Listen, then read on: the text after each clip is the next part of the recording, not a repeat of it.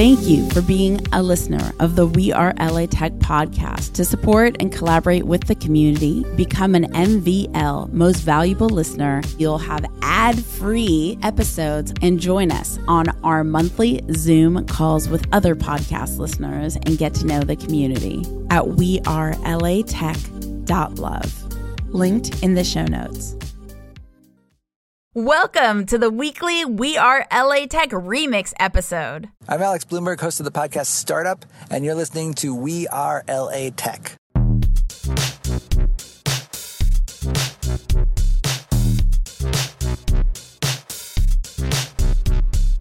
My name is Espree Devora, born and raised LA, and I created We Are LA Tech in 2012 to unify the community. Podcast launched in 2014, continuing to help people find the best talent, to connect with each other, to form awesome relationships. So proud of this show. Enjoy.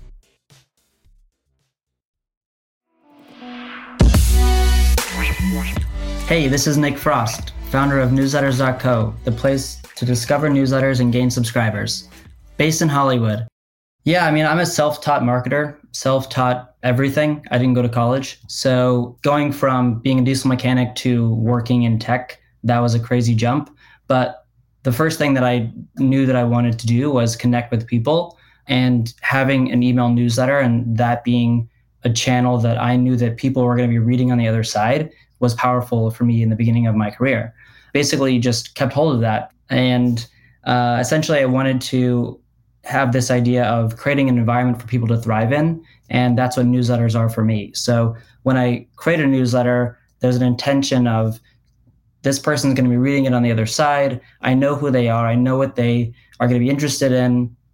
I'm going to find the content, the resources, the best practices, or I'm going to create the content using data or anecdotes or telling stories that is going to add value to their life. And that's basically why I love newsletters.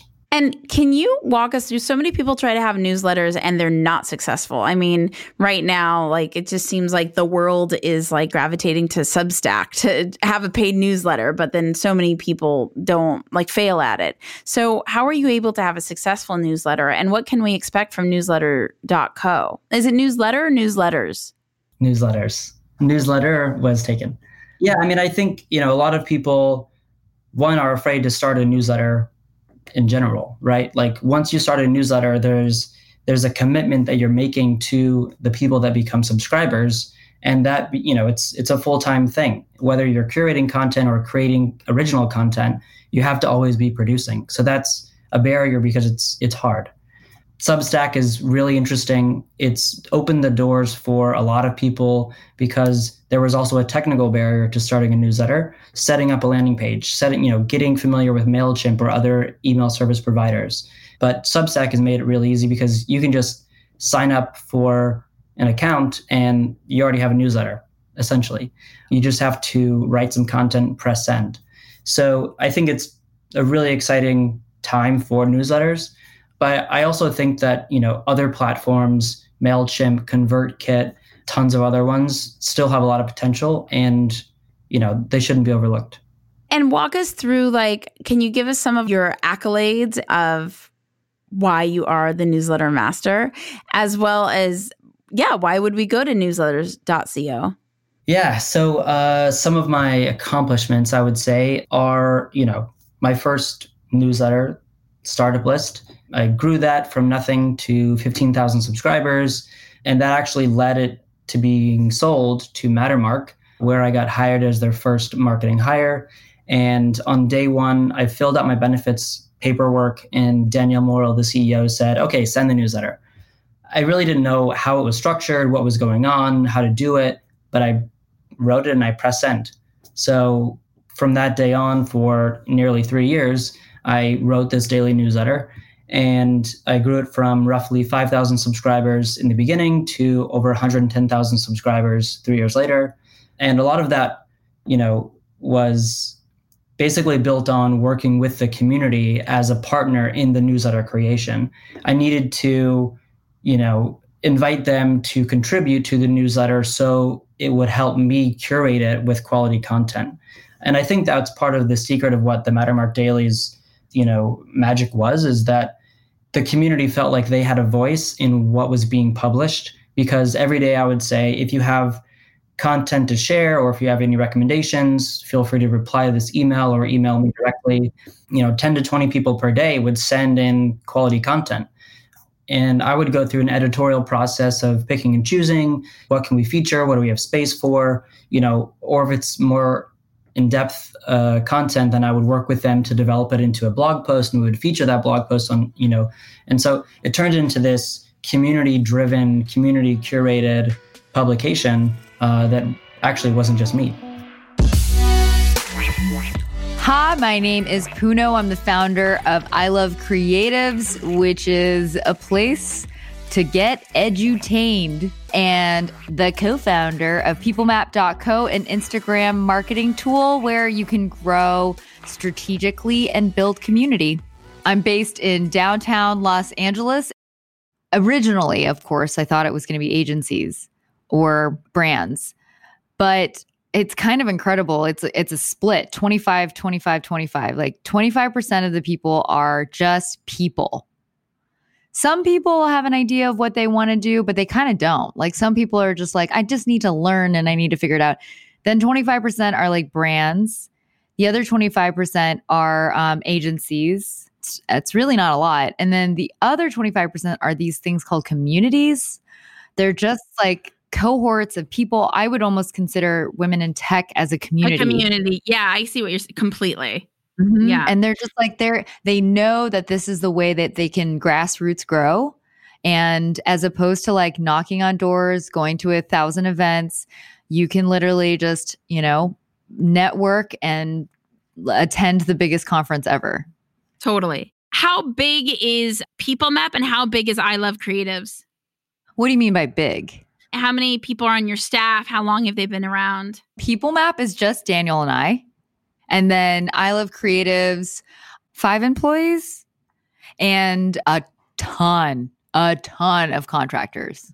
And are you able to share a little bit for both about uh, how many customers or you have or how many people are in your community? With uh, I Love Creatives, gosh, honestly, I, I don't know.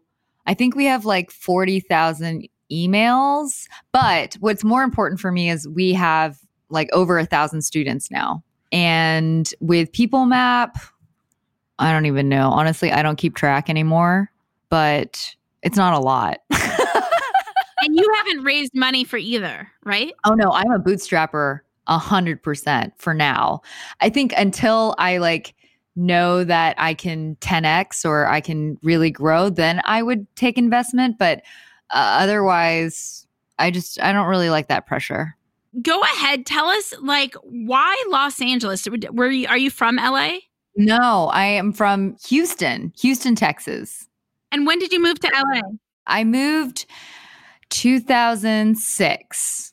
So I came here, you know, I had a job in advertising. I was at Tribal DDB. And then my uh, husband had moved out to LA already. And then I was like, I want to go out there. I was done with Texas. And so transferred over and love it. And I think, you know, when I first moved to LA, I was in the advertising world. So I was in Venice. I worked at DDB, which is where Google is now. And then eight years later, I was at Activision as a UX UI designer for Call of Duty for like three years and then left my job. And my husband and I were like, let's do our own thing. And then moved to downtown LA because things were happening here. And I found myself driving from Venice to downtown LA at least twice a week. What? And so, yeah. Yeah. What? No. Yeah. Like you should be the like PR person for downtown LA. I mean, yeah, happily. I love um, downtown LA. Like what's it? I mean, but Venice is where it's at, right? So is uh, it not? Like what what are we missing? You're missing oh, it's a different world. So when I left my job, my work friends were all in Venice. My work friends were all on the west side. When you don't work on a 9 to 5, I feel like you want to get lunch with people and most of those people don't live in Venice or at least, you know, aren't in my income level. so, so, I mean, uh, everybody that I was meeting on the east side of LA was just there was just a lot more freelancers. There were a lot more small business entrepreneurs. And I'm not saying that. I mean, I, I find a lot of those people in, in on the west side too. I already lived in eight years in Venice. I loved Venice. It was great. You know, I think that like I was just ready to see other parts of LA and I could see myself moving to another part of LA in like another 4 years, you know? Cuz it's like Yeah, they're all so different. Yeah. So different. Yeah, it's great.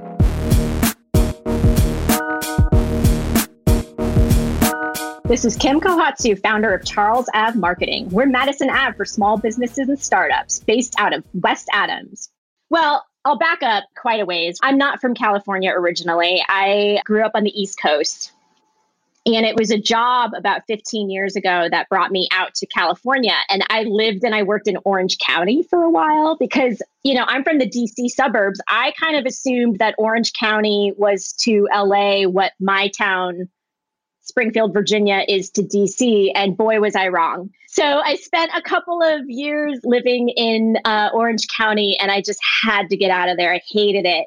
And I moved to Culver City because that was where I'll be totally honest that there was this bar that I, I still hang out at to this day. And I wanted to just be near that bar. And so I was living in Culver City and I love Culver City and I still love Culver City. But I decided to buy a house. And this was back in 2016. And I had never heard of West Adams either.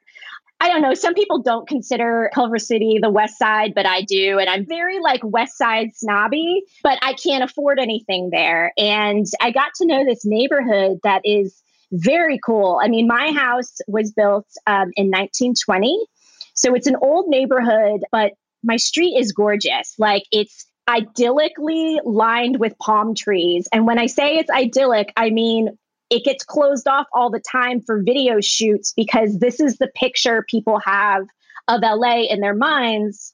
You can drive down my street and you see all of these like beautiful craftsman houses, all of these gorgeous palm trees. And I think what is happening to a lot of the restaurants and really cool places that we will hopefully someday be able to go into again, they can't afford the rents, you know, in in all of those West Side locations. And so they're they're moving further east. And so yeah, West Adams is definitely very up and coming, very hip, but not hip like hipster. Like it's not obnoxious yet. I'm sure it'll get there eventually, but it's not there yet. So it is a very cool area like where I'm at is a, a neighborhood called Jefferson Park specifically. It's very cool and and it's very close to everything. I mean, even though I just admitted I have a West Side bias, I've I've also learned to really appreciate Koreatown.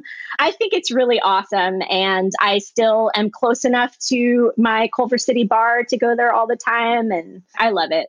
And recently, you're now running the marketing and advertising kind of events category, contributing to the Forbes Business Council. Tell us more about that. Definitely. So I joined the Forbes Business Council when it launched in LA, I believe in 2018. It was a, a new network that's nationwide. And I think, in the interest of trying to make it more valuable for members, they are starting to do more micro communities. So there is this Los Angeles chapter, which you know, before COVID, we could meet in person and we could have events in person with speakers. But what I think was happening, it was such a broad array of expertise and, you know, types of business that it was almost too general. And so, what they're doing now is they're starting um, more micro communities, one of which I'm the chair of, and that is the PR and marketing segment. So, it's just getting going. It's a brand new thing, but they're also doing it for things like HR and other kinds of um, segments like that so that we can connect with you know people in in our um, industry that are kind of going through the same things that we are and you could just Google search it. We'll include it in the show notes as well. Forbes Business Council. What would be one of the best pieces of advice that you've ever gotten? Ooh, just in general or like Not for your career. Let's keep it career. Okay. I think one of the things that we can fall into is forgetting who we're talking to. And I think that so much of marketing and advertising is talking to ourselves you know, either as the ad agency or as the brand or, you know, whoever it is. And I feel like you always want to think about who your customer is and where they're coming from. So not just from a media perspective, not just, you know, what websites are they on or what shows are they watching, but what do they need to hear? And, you know, trying to make that interesting for them versus interesting for you. So talking to your audience rather than talking at them. Join thousands of people in LA Tech on our We Are LA Tech Facebook group where you can discover events, job opportunities, and even housing. Go to wearelatech.com slash community. It will take you straight there. That's wearelatech.com slash community. The best business resource I have is my mentor's private Facebook group. I've never found a community that cares more about one another's success. It inspired me to create the same thing for podcasters. If you're a tech company or startup looking to grow your podcast audience, I created getpodcastlisteners.com, a private group specifically to discover how other podcasters have grown their audiences so we could do the same. Check out getpodcastlisteners.com. That's getpodcastlisteners.com. The Women in Tech podcast is hosted and produced by me, Espree Devora, with help from Janice Geronimo, edited by Corey Jennings, production and voiceover by Adam Carroll, and music from Jay Huffman Live and Epidemic Sound. The Women in Tech podcast is a We Are Tech.fm production.